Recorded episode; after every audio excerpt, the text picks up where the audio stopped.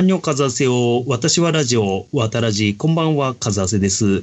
えー今回もですね、えー民間人、スパスパさんと、はいえーダブルバイセップスの木村優さんと一緒に、えーお送りします。よろしくお願いします。はお願いい。します。よろしくお願いします。はいはい。ということでですね、えー今回は、えー木村さんがですね、まあ、音声ブログとして、まあ、ダブルバイセップスの哲学系ポッドキャストをうんされてるんですけど、まあ、それの元になったでしょうかね。えーブログをやってまして、木村さんが。うん。えーうんそれでちょっと、えー過去に遡ってあんまり掘り出されたくないかもしれないですけど、あの、面白いなと思った記事をちょっと取り上げて、えーっとはいですね、まあ4つほど取り上げて、まあ木村さんに答えてもらおうかなとうん。うん。いうまあ、感じなこれんですけど、でね、あの、え今までダブルバイセップスを聞いたことがなくて、興味がね、持たれたら、また新規リスナーがそちらに増える可能性が。まあもしくは、こうね、と、ポッドキャストだけ聞いてる人がブログも読んでみようあ、か。読んでみようかって、ねえうん、なるかもしれない。ちょっと、ねあのーはい。結構専門的な、えーゲームの、えー記事とか、えー結構はいテーマで、あの、プログラミングを最近されてるということで、えーうんうんあれはまたなんでこう始めようと思ったんですか？あもう仕事が暇すぎるんで、うん。うん。下手したら廃業になるかもしれないので、ええうん。はい。今のうちになんか、うん。何か特技を身につけといた方がいいのかなって思って。なるほど。そう新しい。いうことなんです。はい。うん結構それはシリーズでされてて、ブログの中で、うんえっ、と、比較的、こう、まあ、一般的な話題の部分について、ちょっといくつか、まあ、4つほど取り上げてみたんで、ちょっとそれについて紹介していきます。はいで、まずですね、一つ目、えー空気を読むという文化は必要なのだろうかっていう回ですね。うんはい。で、えーここでですね、木村さんはカラオケ嫌いの話をしてますね。あほえーまずカラオケ行くと、こう、うんとにかくみんなから、えー歌ってよって圧がかかると。う。うん。で、木村さんは基本的にカラオケがそんな好きじゃないですか？そうですね。別にそそこまで、えーはい。うん。こう、うん積極的に、こう、曲入れていく感じじゃないと。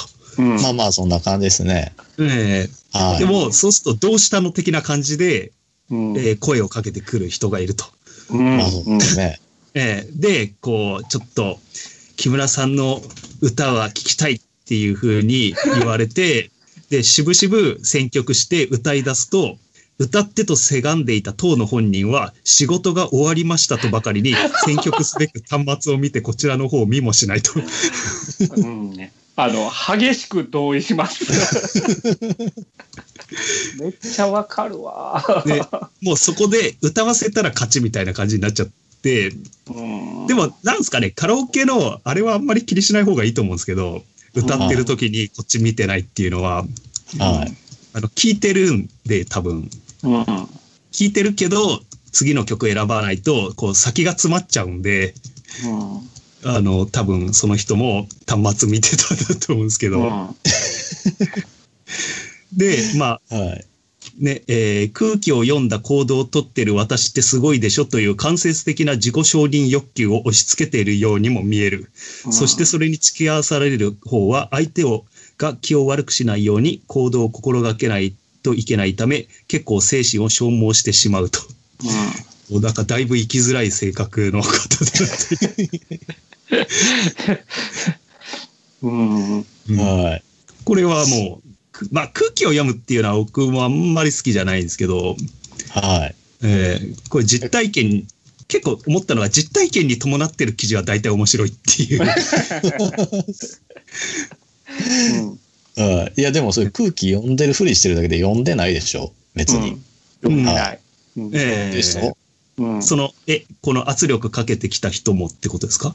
そうです、そうです。いや、その人がですよ。その人がであ、す。その人が、あなんかその歌ってないやつをあの気にかけてる私素敵やんって自己満足してるだけのような気がしますけどね。そうそうでしょそうでしょんんだって歌いたくない人もいるでしょ。そうそうええそう。うんうんそう。だって人の話、人の歌を聴いてるだけで楽しい人もいますやん。うんあ、うんそうですね。まあ、ついてきたわけですからね。とりあえず。そうそうそうそうそうそええぐいぐいそれでね、こう、歌ってくれみたいなオーラを出されても、こっちは迷惑やねんって話の人もやっぱいるわけですからね。うんそうそうそうそうそうそうそう。うんめっちゃわかるわ。めっちゃわかるわ。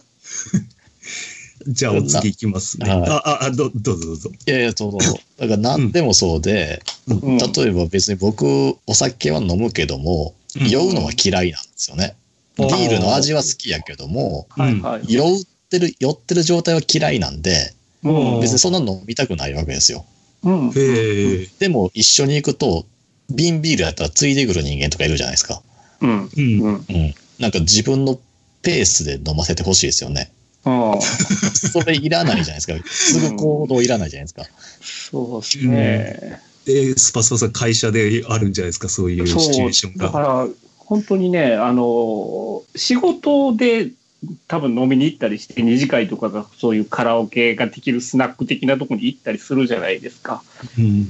でもその自分より年齢が上の方もいらっしゃるんで、ねあの自分がね知ってる曲言ってもそのうん入れると、本当に自分が、あのドストライクの世代の曲を入れると怒られるわけですよ。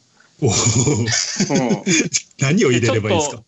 まあ、その津軽海峡冬景色的な その辺のその辺のところを狙っていかんと怒られるわけですよ。うん、だからその辺がね、もう本当に嫌で嫌でしょうがなくて、極力そのあの存在を消すんですよ。あの無の状態にあの存在を持っていくんですけど、ええ。あのそういうのを逐一見つけ見つけてくるやつがおるんですわ。で、そういう端末持ってきてね、入れてよみたいな感じで来るんですけど、ええ。マジで余計なお世話じゃと。うせろと。ファックオフって心の中では思ってるんですけど、ね、えそこはこえそれきついですね。う、うん、ニヤニヤしながらこう入れないといけないと。うんああ。で、あこう、接待ソングは何なんですか？ーまあ、津軽海峡冬景色ですけど。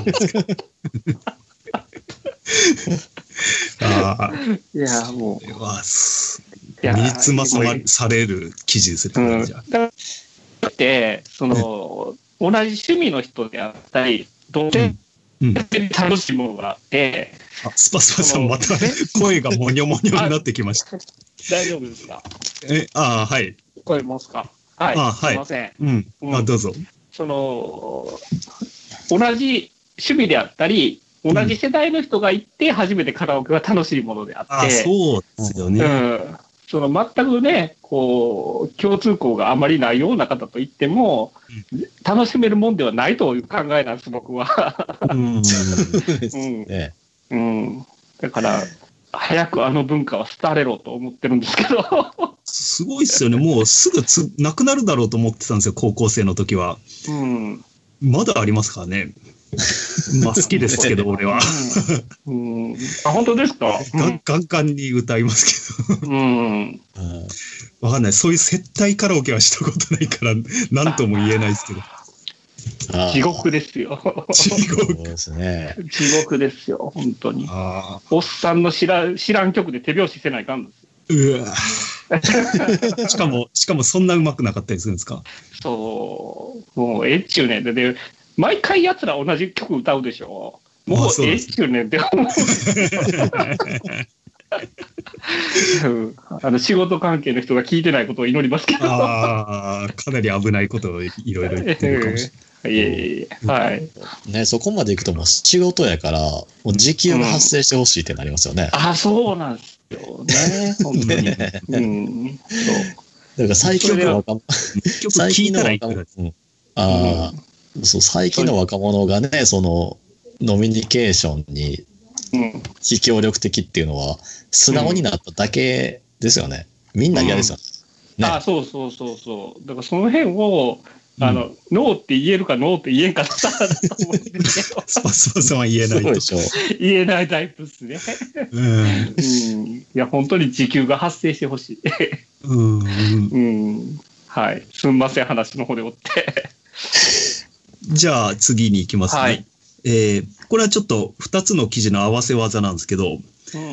ええーフレーム問題、サイコパス、コミュ障は治るのかっていうやつと、うん初対面でも積極的に大声で威嚇、アッパー系コミュ障とは、うんこの2個の、えーまあ、えーっと、記事を合わせ技なんですけど、はい。はい。えーっと、まずですね、フレーム問題の話。フレーム問題っていうのは、あの、AI が、こう、プログラミングしていくときに障壁になるんですね、このフレームっていうのが。うん。なんかこう、例えば、離れたところにあるものを取ってきてとか言うと、こう、なんか、例えばそのものが壊れてたときに、AI は命令されて取ってきてって言われてるけど、それが例えば壊れて粉々になってたりしたら、どこまでを拾ってくればいいのかとか考えるじゃないですか。うん。で、このフレームを大きくしたりし小さくしたりして、こう、調節していくらしいんですけど、で、えっ、と、まずサイコパスの人っていうのは、木村さんが、の考えによると、うん。もともとフレームが小さいと。で、目の前の利益にちょっとずつ盲信できるんだけど、その過程で周りに困る人が出ることなんては考えないと。うん。うん。で、逆にこれが資本主義社会では成功に直結するんだけど、えーブラック経営者になりがちと。うん。で、逆を言うと、コミュ障はフレームが大きすぎて、このさっきで言うところの粉々になったものをどこまで拾えばいいんだろうとか考えて立ち止まっちゃうような感じのあ人。あ。なんで、結果的に、こう、こう、なんかこう前進できないとか、あと、相手と対してコミュニケーションが取りづらいと。うん。っていうふうに分けてて、うん。で、さらに、このアッパー系コミュ障っていうのをさっき言っあのー取り上げてて、えーこれはアッパー系コミュ障とダウナー系コミュ障がいると。うん。で、木村さんがジムで出会ったやたらと他人を威嚇してくる人がいたと。で、うんこううんなんか自作のマナーをやたらと、やたらと強要してくると。ほう。で、その割に壁に貼ってある、あの、なんか、えーお風呂から上がった時は体を拭いてくださいとか、ちゃんと公式であるルールは守らないと。ああ。で、やたらと、こう、でかい声で威嚇してくると。うん。で、他人に対して無頓着、無自覚。そのため、人や物を、えーっと、こう、脅すことに躊躇がないと。うん。で、自分に無意識の自信を持っている。うん。で、外野のマナーにうるさい。うん。で、同じアッパー系との相性は良いので、集団を形成できるため、コミュ障の自覚がないと。うん。で、えーっと、これは、こう、コミュ障っていうと逆、こう、なんていうか、こう、おとなしかったり、うん。人と内にこもってたりするのがコミュ障っていうけど、この、木村さんがジムであったのは、こう、うんうんアッパー系で、オラオラ系で、人に、うん。こう、コミュニケーションをガンガン来るタイプのコミュ障っていう。うん。あの、ジャイ、ジャイアンはこのタイプですね。あ、ジャイアニズム、あジャイアニズムがこれに当たるような気がしそうです。ね。そうですね。うん。うん。ただ、子供の頃とか、そういう腕力がものを言う頃はいいんだけど、それをずっと続けてると、結果的には孤独死が待ってると。で このうん木村さんの近所にいる、あの、投網漁禁止の場所でわざわざ警察に宣言して投網漁をしては捕まる人。え、わざわざそれ宣言するんですか？宣言しないと警察が来てくれないじゃないですか。あ警察しかコミュニケーションが取れないんですよ。その人は。全員から無視されてるから。ええうん。うん。あそうなっちゃうぞとそういうタイプの人か。うん。うん。多分、警察官からしたらまたかってなるんでしょうね、それね。うん。だから、あの、えーっとね、ただ、この、ここまでい、まあ結構、小、なんかこの前読んだうん。本でちょっと分かってきたのが、ここまでいっちゃうと、ちょっと障害の、本当に冗談抜きで脳の障害の可能性がある。別に差別的な意味合いじゃなくて、うん。うん。なんかこう、こういうところを調節する機能が、ちょっと人より、こう、ちょっと、なんかこう、ネジが外れちゃってるのかなのかで、うん。あの、まあ、そういう人たちも許してあげましょうよっていう気は僕はするんですよ。あの、冗談抜きで障害を持ってる可能性があるんで、ああ、なるほどうね。ん、うん。あーどどうですか、はい。いや別にだから、そういう人を探しってきて、ええうん別に文句を言ったり晒したりしてるわけじゃないですよ。普通に生活してるのに、向こう側から来るから、ええ向こうからガンガン来るんです。そうそうそうそう。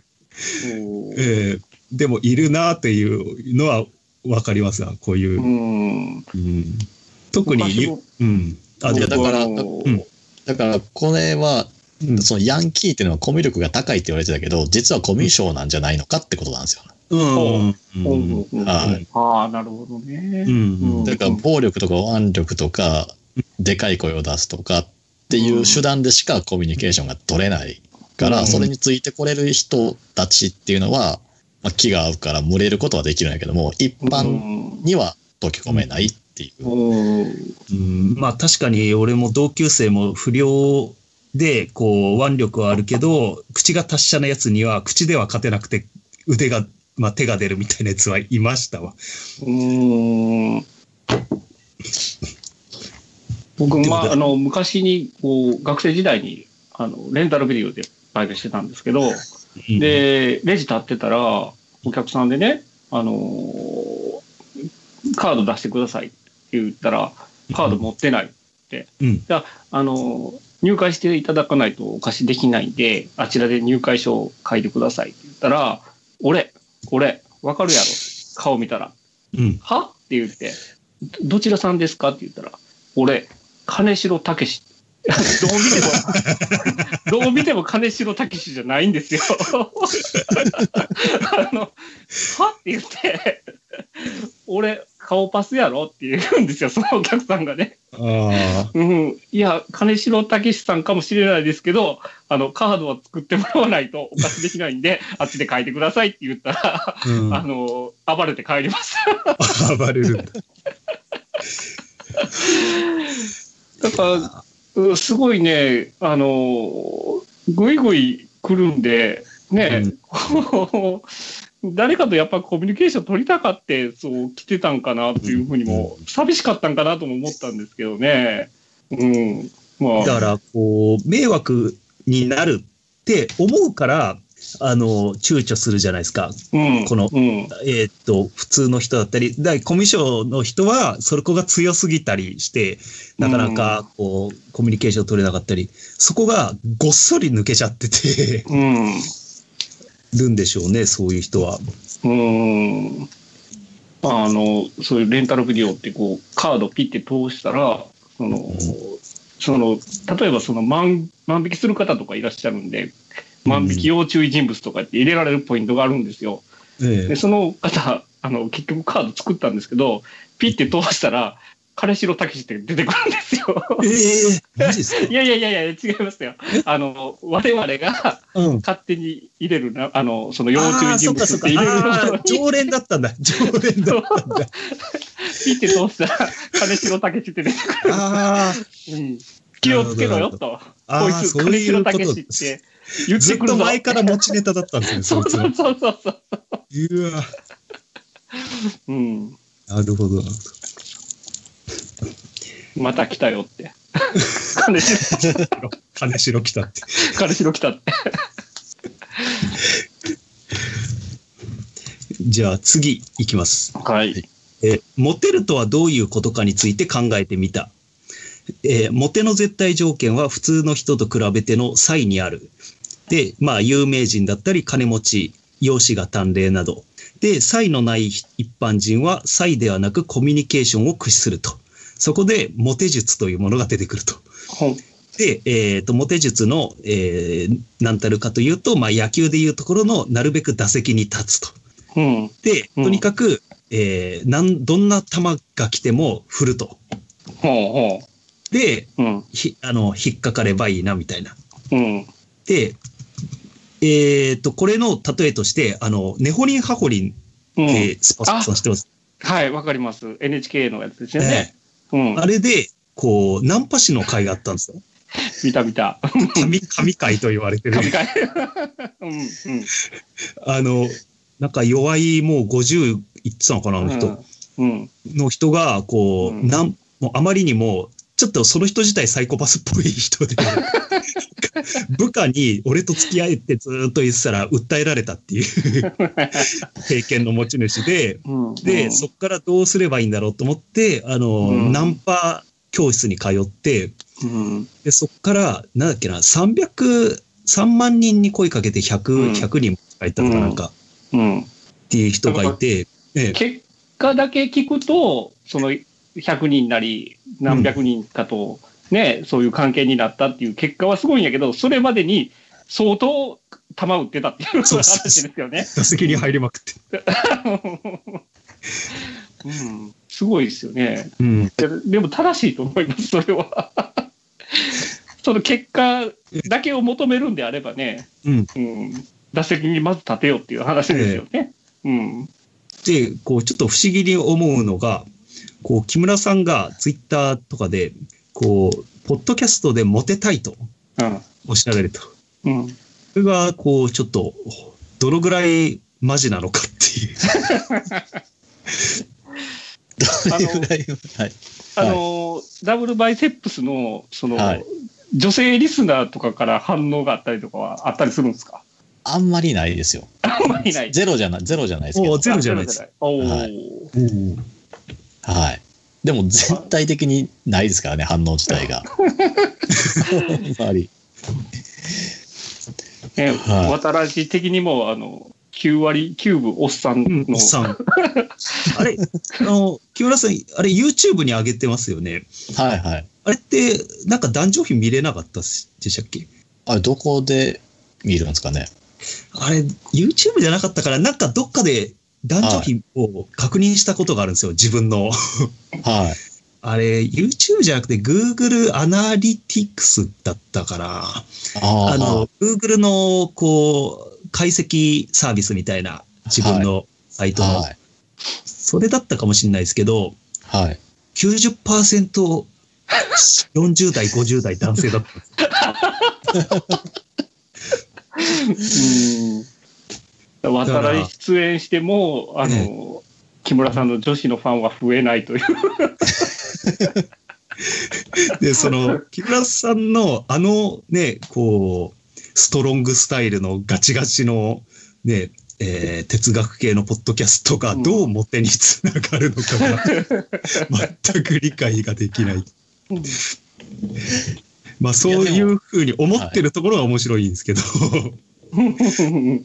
でも何もアウトプットしてないよりかはしてる人の方が接する機会が多いじゃないですか。ああ、そうですね、確かに。うんはうん。おっしゃる通りで。うんねい。ねはい。ねはい。うん。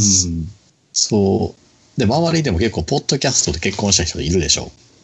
ああ、ちょっと、そうかどうかわかんないけど、そうなのかなっていう人は一人知ってます。ほう。へえ。ええはい。そういうのを、あ、前例を見てるからっていうところですね。うん。そうですね。あうんーうん。うんまあ別。に、女の人だけじゃなくても、知り合いも増えるって話はよく聞くじゃないですか。うん、もう知り合いは非常に増えますよね。ね、うんそうでしょ。うんはい。うんはいまあ、こうね、今日も木村さんと、ね、えー初めて話せたわけだし。うん。うちとか自営業やから、そもそも知り合いと知り合わないんですよ。あーそっかはい。うんああ、それはね、自営業の人で、ちょポッドキャストやってる人が同じ悩みで始めたって言ってて、その人もモテたいって言ってたんですよ。そもそも知り合わないですからね。ああ、そっかそっか。家族としか顔を合わさないですし。じゃあ、我こそはというメガネ女子が いらっしゃったら、ねえーメガネ女子ーソ、ナリティもね、メガネ好き女子。メガネ好き女子。ええうん。木村さんはメガネかけてるんですか？そうですね。一応うん、かけてます。はい。うん。じゃあ、ちょっとメガネ対決で。メガネ対決。どっちがモテるのか。ねえ、うんえどっちが先に彼女ができるのか。ポッドキャスト関係じゃなきゃダメですよ。はい。ポッドキャストで捕まえた子じゃないとダメです。そううん。はい。えーなんかね。はい。えーそれ以外はドーピングですよ。いや、婚活アプリとかじゃダメです。それドーピングです。アウトです。ドーピング。そう。あの、5年間除名処分になりますよ。何から。うんじゃあ、お次いきます。はい。はい。えーまあ最後なんですけど、えー自分の預金を引き出し拒否されるお年寄りたち。で、木村さんがある日ぎ銀行で手続きをしに行ったと。その時に遭遇した出来事。えー自宅の塀を猫がやたらと来るからという理由で回収したいと。で、そのためにお金を引き出したい老人と銀行員のやりとりを、こう、待ってる間に木村さんが横で聞いてたんだ。うん。で、銀行側は詐欺を防止したいと。うんだからこの老人が騙されてるんじゃないかと。その工務店か何かに。うん。で、用意したチェックシートに散々回答させてたらしいです。老人に。えらい時間かけて。うん。で、それが回答し終わって、えー木村さんの横に座ってた老人のところにさらに銀行員が来たと。うん。で、オブラートを何重にも包んだような柔らかい口調で、老人にだいぶ失礼な内容を説明し続けると。はあ。ひどい話だね。まあ、うんい内容だけ言うと、金を引き出したきゃ頭のはっきりしてる息子なりを呼んでこいと。でないとビタ一問出させないぞと。ああ、ひどいね。本当に。うん、で、木村さんが、こう手続き終わって帰ろうとしてたら、老人が、警察でも何でも呼んでこいと叫び始めてたと。で、最終的に息子を呼んでこないなら警察を呼ぶと銀行側が言い出したらしくて。ええうん。で、この、ちょっと文体がちょっと、あの、コミカルで すごく面白かったんですけど、この記事は。うん。はい。えーなんか、でもこれって、なんかあれだなと思って、社会の縮図だなと思ったんですけど、うん。あの、要するに、オレオレ詐欺がいるから、こういうとばっちりをこの老人も銀行も警察も受けてると。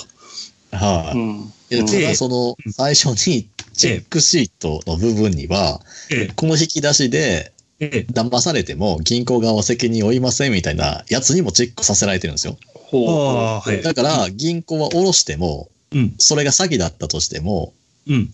その老人の責任になりますっていうのに署名させてるんですよ。うん。うん。うん。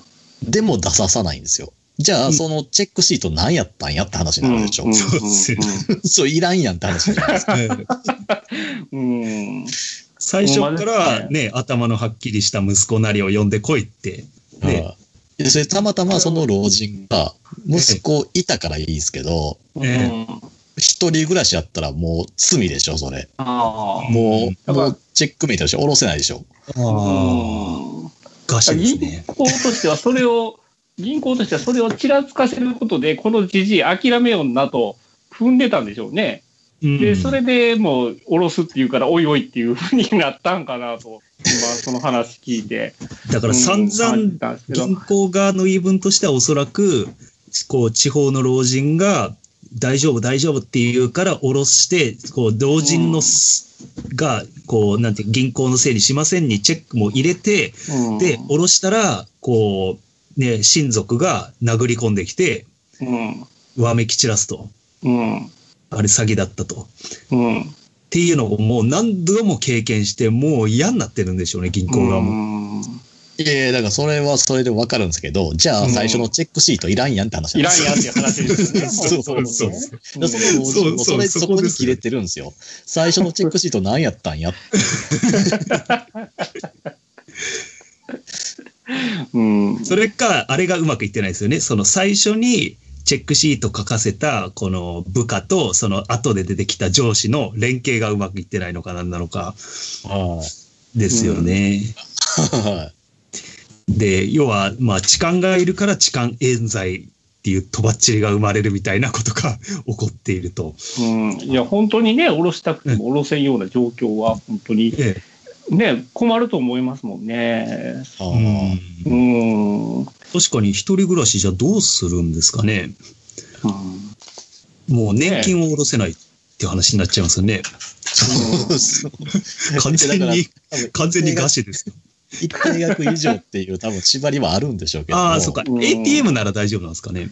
そう、だから多分10万とか20万とかやったら大丈夫なのかもしれないですけど、ああ、そっか。でもうん。ねえ。定期、定期預金を解約させたくなかったんじゃないですか？銀行が。でも人間って何で大金いるかわかんないじゃないですか。うん。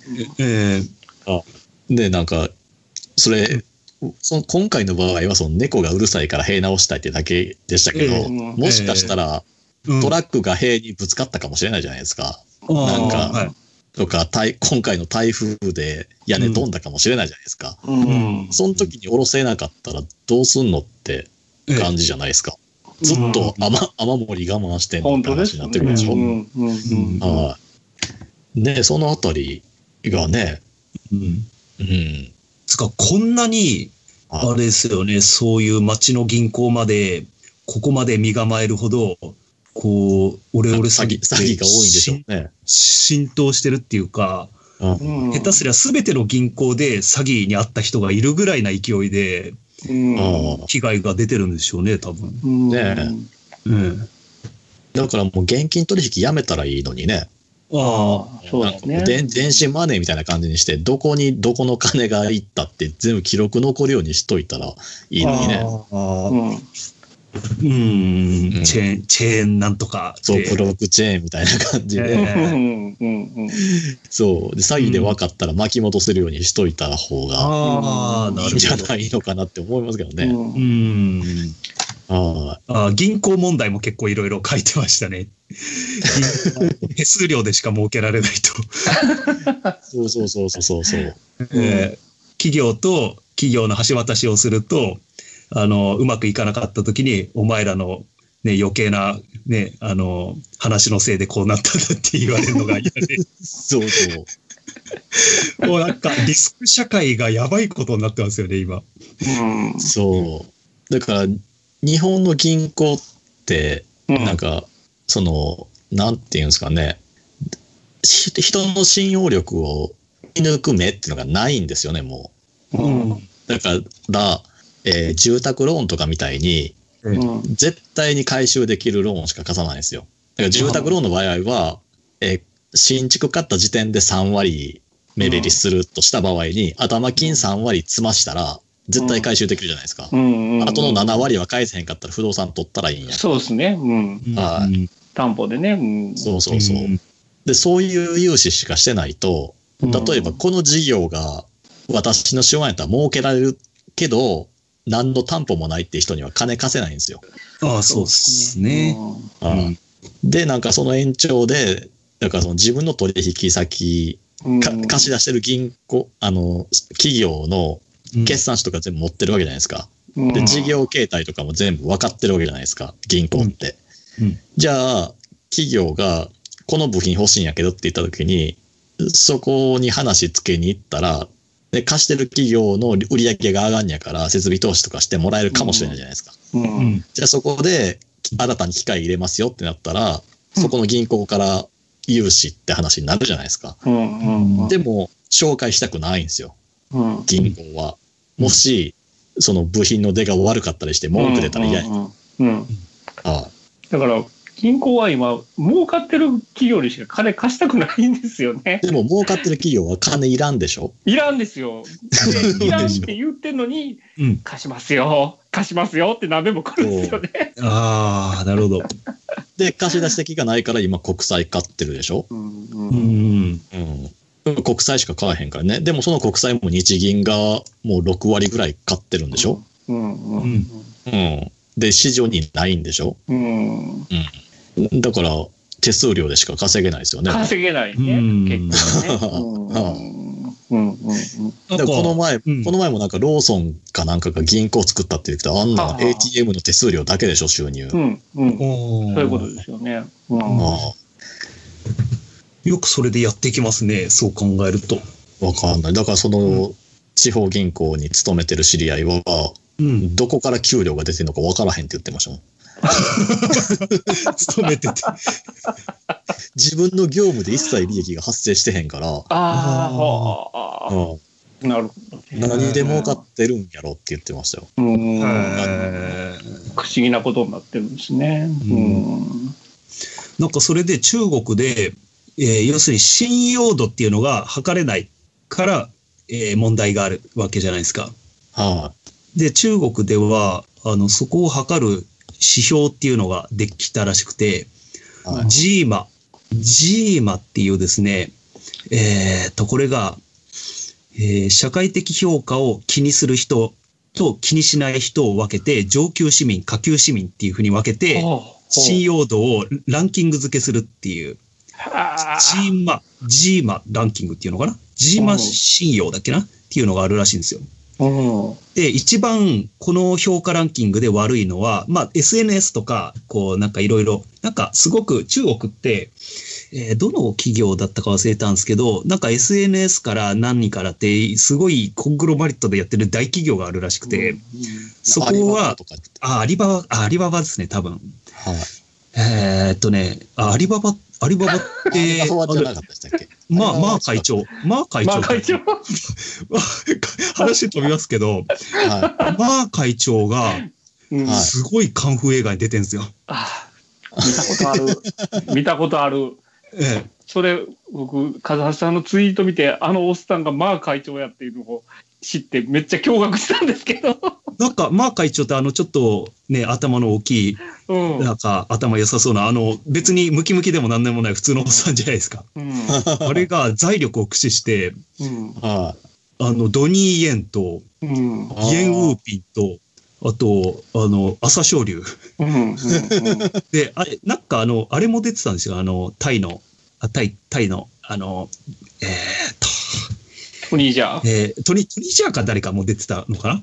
うん。はいそれで、ちゃんとしたカンフー映画を作ってて、は主人公がマーク会長。もあれ全くマー会長って知らずに、ええ。あれなんかの動画で見てて、なんじゃこれやと思ってて、うん。あれがアリババのって、びっくりしました。いやー、中国すげえなと思ったんですけど、すげえですね。まあ、そのアリババかもしれない大企業がやってるらしいんですけど、要は、例えばツイッターとかでいろんなことつぶやくじゃないですか。なんか、それを全部統計して、ランキング付けするんですよ、人間を。ああ、光栄。うん。で、6段階になってて、一番ランキングが低いのが、うん。自己アピールの強いチンピラ。で、5位、自己アピールの少ない犯罪者。うん。4位、自己アピールの少ない正直者。うん。日本ではこれが一番一、一番信用のおける人間とされるじゃないですか。うんそれは、その、犯罪者って認定されたらドミネートされるんではないんですか？ギリ、ギリ犯罪者の上なんですよ。そうなんですね。で、で3位、知られざる人徳者。うん。2位、偽善者。うん。1位、自己アピールの強い善人。はだから、何にも発信をしない人は、どんどんランキングが下がるんですよ。あ。へえ。恐ろしいですね。うん。だからそういうのをなんかビッグデータか何かでうん。こうまとめて、こう、まあ人間にはちょっとわからない、こう評価を機械がしてくれると。はあ、すそうすると、その上位に行った人はいろんなサービスを受けられたりすると。すごいリアルサイコパスじゃないですか。犯罪係数があって。ねもうは、恐ろしいだからうん。でも、もしかしたらですけど、え。うん。あの、なんか木村さんのブログ読んでて、ちょ、ちょっとうつうつとした気分になってきたんですけど、あの、もう日本終わった的な記事が多いんで、日本終わったっていうのが多いんで、で、でも、も、あと、まあ、右翼がなぜ、こう、増えるのかとか、うん。でもこれって、もう、なんていうか、こう、今のグローバル社会の家庭の摩擦が起きてるだけだと思うんですよ。もう、グローバル化は止めらんないし、200年後はもう完全に国はなくなってると思うんですよ。うん。うん。で、世界を牛耳ってるのはき企業だと思うんですよ。あ、そうですね。う。うんん。で、なんか、仕事してると、このクソ客って思う時あるんですよ。うん。うん。うん。なんでこんなやつの言い分を永遠電話で聞かなきゃいけないんだとか。で、こういう奴らって今の時代だから、のうのうとしていられるんであって、うん。企業が世界を牛耳った世界では生きていけないなと思って、うん。すべてがこういうふうに評価付けされていくんで多分、うん。こういう、だから金城武とかは、もう完全に排除ですよね。そうですね。そうですなんか、ねうんアマゾン GO、アマゾン GO かなんかいうコンビニが話題になったじゃないですか。はは。え、うん。なんす、あ無人無人のうん。ーええはい。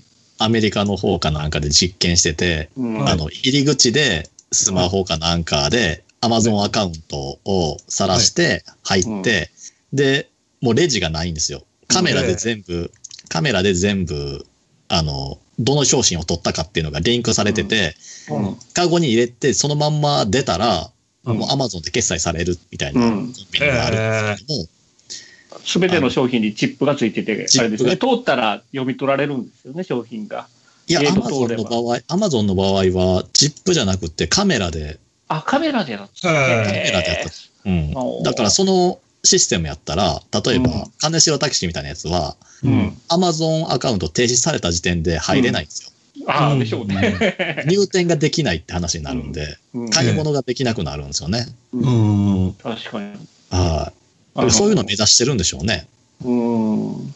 だからスタッフ本当に何も買えない人間が出てくるっていうことですよね。そうそうそうそう。うんどこで。もなんだからも買いたいんやったら暴れるなって話になってくうるんですよね。ん、なってくるからね。そうそううん。だから、もしかするとそういうモンスターカスタマーはは、昔懐かしの存在に、うちらが年取った頃にはなってるかもしれないですよ。うん。はい。いたいたこういう人っていう感じで。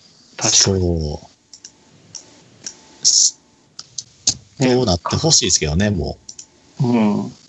なんか、確かにね。本当、まあ日本が過剰すぎるんだと思うんですけど、そういうクソ客の言うことを聞きすぎるっていう部分があると思うんですけど、だって、あの、映画とか見てても、うんアメリカのバーテンダーとかめっちゃ横兵じゃないですか。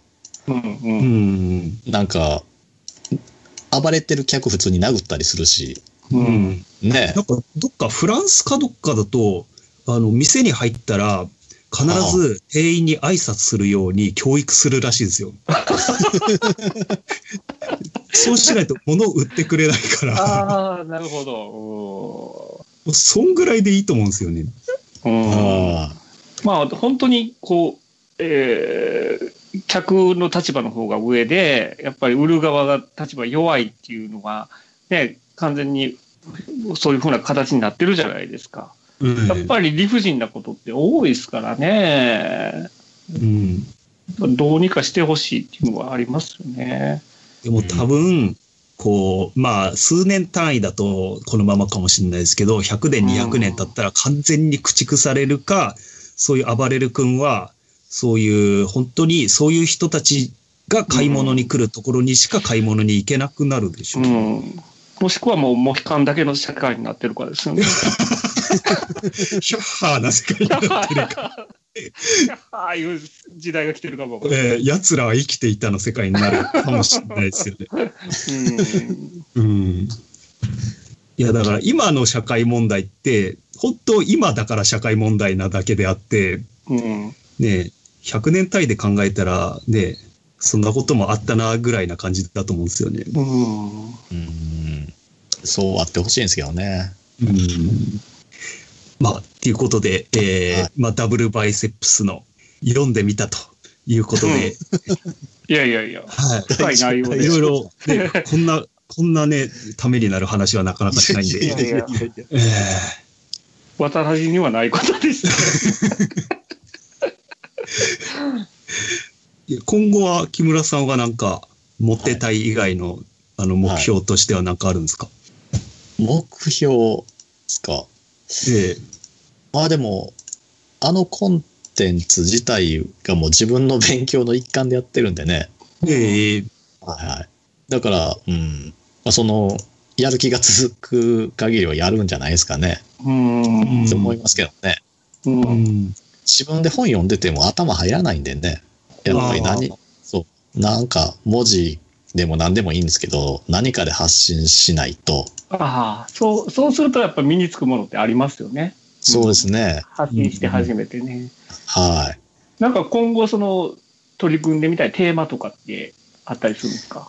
いやもう、あれはもう歴史の順番を追いかけていってるんで、うん多分その順番でやっていくと思いますけどね。あうんなるほどうんあのすごいうんあの分野自体が、なんか、順番に多い、なんか、順番にやっていかないとわからないらしいんで、ああ。ああ、要は過去を踏まえてこういう考え方が出てきたとか、踏まえてっていうかね、一回、あの、マルクスっていうきょ、ね、共産主義唱えた、ええ。あの人の、あの、哲学、経済哲学書みたいなのが出てるんですけども、うん、それ読んだら後半部分はヘーゲルっていう哲学者の批判だけなんですよ。書かれてるのがね。ってことは、ヘーゲルを知らないと意味が全くわからないんですよね。ああうんあ。まあでも、それは極端な感じなのかもしれないですけど、基本的にだから、誰々がこういう説言ってるけれども、みたいな感じの批判から入ったりするんで、うんあ順に追っていかないとわかんないんでね。そういう感じにならざるを得ないっていう。はい。うんいきなり前振りから入って、入るから、その元ネタ分かっとかんとみたいなところがあるんですね。だから、うんだから僕の、僕のポッドキャストの第1回目で紹介したそのバッキ。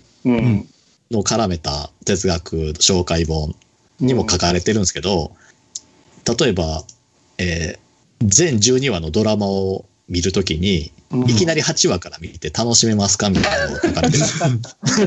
いきなり8話から見て意味わ意味わからんわって言われてうん、それは意味わからんよとしか答えられないでしょみたいな。うん。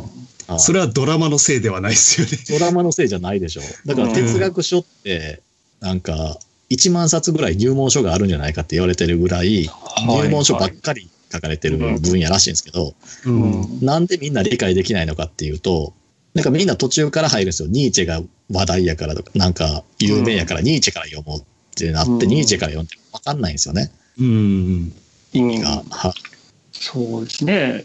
いきなりジャック・バーガーが、クソーってなってても、なんで？何があっ 何があったのって。たなんか、ね、相棒の腕がなくなってても何が起こったんだっていう。そうそうそうそうそうそう。そういうことですね。ドラマも映画もなんかそれを踏まえた上で見ないとわからないことって多いじゃないですか。うん。哲学も、ーうん哲学もそうらしいんですねう。んでもそれが楽しい、楽しめてるっていうことですよね。うんうん。まあでも第1回から読むと、ええ。理解はしやすいんで、う。うんんうん、まあ、普通になんか途中から入るよりかは楽しめる感じですけどね。うんだから結構ソクラテスとかが最初って言われてるんで、ええ。ソクラテスの弁明とか読むと、ほんまにラノベみたいな感じで読めるんで、へえええ。はい。まあ、うん、そのソクラテスが死刑判決受けるって話なんですけどね。うんうんへえ。あ、弁明をするんですね。弁明をするんですよ。訴えられるから。へえ。はい。で、そなんかね、の、うん。あ、どうぞどうぞ。あその訴えられるのも、ええ。なんていうかな、なんか罪を犯したからじゃなくて言いがかりなんですよね。うんうんうん。なんか恥かかされたとから、うん。その腹いせに訴えたれみたいな感じで、訴え助かる気がないんですよ。もう、死そうなん死ぬ気満々、そう、死ぬ気満々で裁判に。へえはあ。だって、相手にとって一番ダメージ与えられることって、うん。そうでしょ。だって、嫌がらせのつもりで受けて、国外追放ぐらいになったらええかなって思ったら、死刑になってほんまに死んだってなったら、自分のせいで死ぬんですよ。うん。ちょっと嫌がらせしようかなって思ったのに、自分が殺したことになるんですよ。あ最大の仕返しですよね。あ。ああ。武闘派ですね。まあ、それだけじゃないんですけどね、うん理由自体も別に。うん。なんかそんな感じで。うん。うんまあそうやってこうね、あの、前後、歴史をこう紐付けながら全体像が分かると楽しいですね、それは絶対ね。そうですね。うん。うん。うんまあ、今後もね、勉強させてもらいましょうよ。そうですね。ええなんか、プログラミングと何かはいね、融合できればいいですね。プログラミングとですか？今全くイメージがわからないですけどね。はじゃあ、ということで、ええまあ、今後もすいません。はいあの、こんなノリなんですけど、い。は いねあの、あの、ちょっとまたネタ温めておきますんで。ね、木村 木村さんのところがすごいアカデミックなのに、ね、ちらみたいな、こう、偏差値30号の、ええー 全然そんなことない。大大丈夫なんですかね？なんか、結構、ポッドキャストとかって、ーうん。普段出てない、全然知らん人が持ち上げられてゲストに出る回って不評とか言うじゃないですか。ああ、そうなんですかね。そうりらしいですよ。うー一番安ん。定してるのがレギュラー回で、で普段聞いうん、そんなことないですね。あの、た どちらかというと、新しい人が出ると数字が上がりますね。あ、そうなんですか。僕らが有名ポッドキャスターさんにフックアップしてもらってるあ、ってそういう。そうそうそうそう、そういうこと。その通り。いや、もう明らかに木村さんの方が人気ポッドキャストなんで。いや、もう本当出ていただいてありがとうです。あまあ、あのはいはい、逆逆はちょっと難しそうなんで。いやいや、あの、聞き役で、うん、うん、うん、うん、うん、うん、うんっていうだけなら、あの、ほほーっていうしか。ほほあの、笑い担当みたいな感じで。あれはでも原稿書いて読んでるだけですからね。いやいやいやいや。はということで、えー、じゃあ今回は、まあ3回続けて、ダブルバイセップスの、えー木村さんに来ていただきました。ということで、えー、スパスパさんもありがとうございや、いました。本当にありがとうございました。い。えこちらこそありがとうございます。またお願いします。はい。